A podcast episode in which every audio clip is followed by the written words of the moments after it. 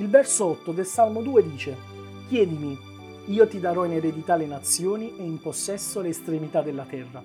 È Dio che sta parlando e dice, chiedimi. Gesù una volta disse, bussate ripetutamente e vi sarà aperto. Cercate senza stancarvi e troverete. Chiedete con perseveranza e vi sarà dato. Spesso il problema sta tutto nella prima parte, bussare, cercare, chiedere. Senza alcun nostro coinvolgimento, senza alcun impegno, vorremmo e pretendiamo che Dio operi nelle nostre vite, che risponda ai nostri bisogni. Se non bussi non ti potrà essere aperto, se non cerchi non troverai nulla e se non chiedi non otterrai. Quando Davide dovette affrontare il gigante Goliath, andò al fiume e scelse cinque pietre lisce ci fu impegno da parte sua per affrontare la battaglia.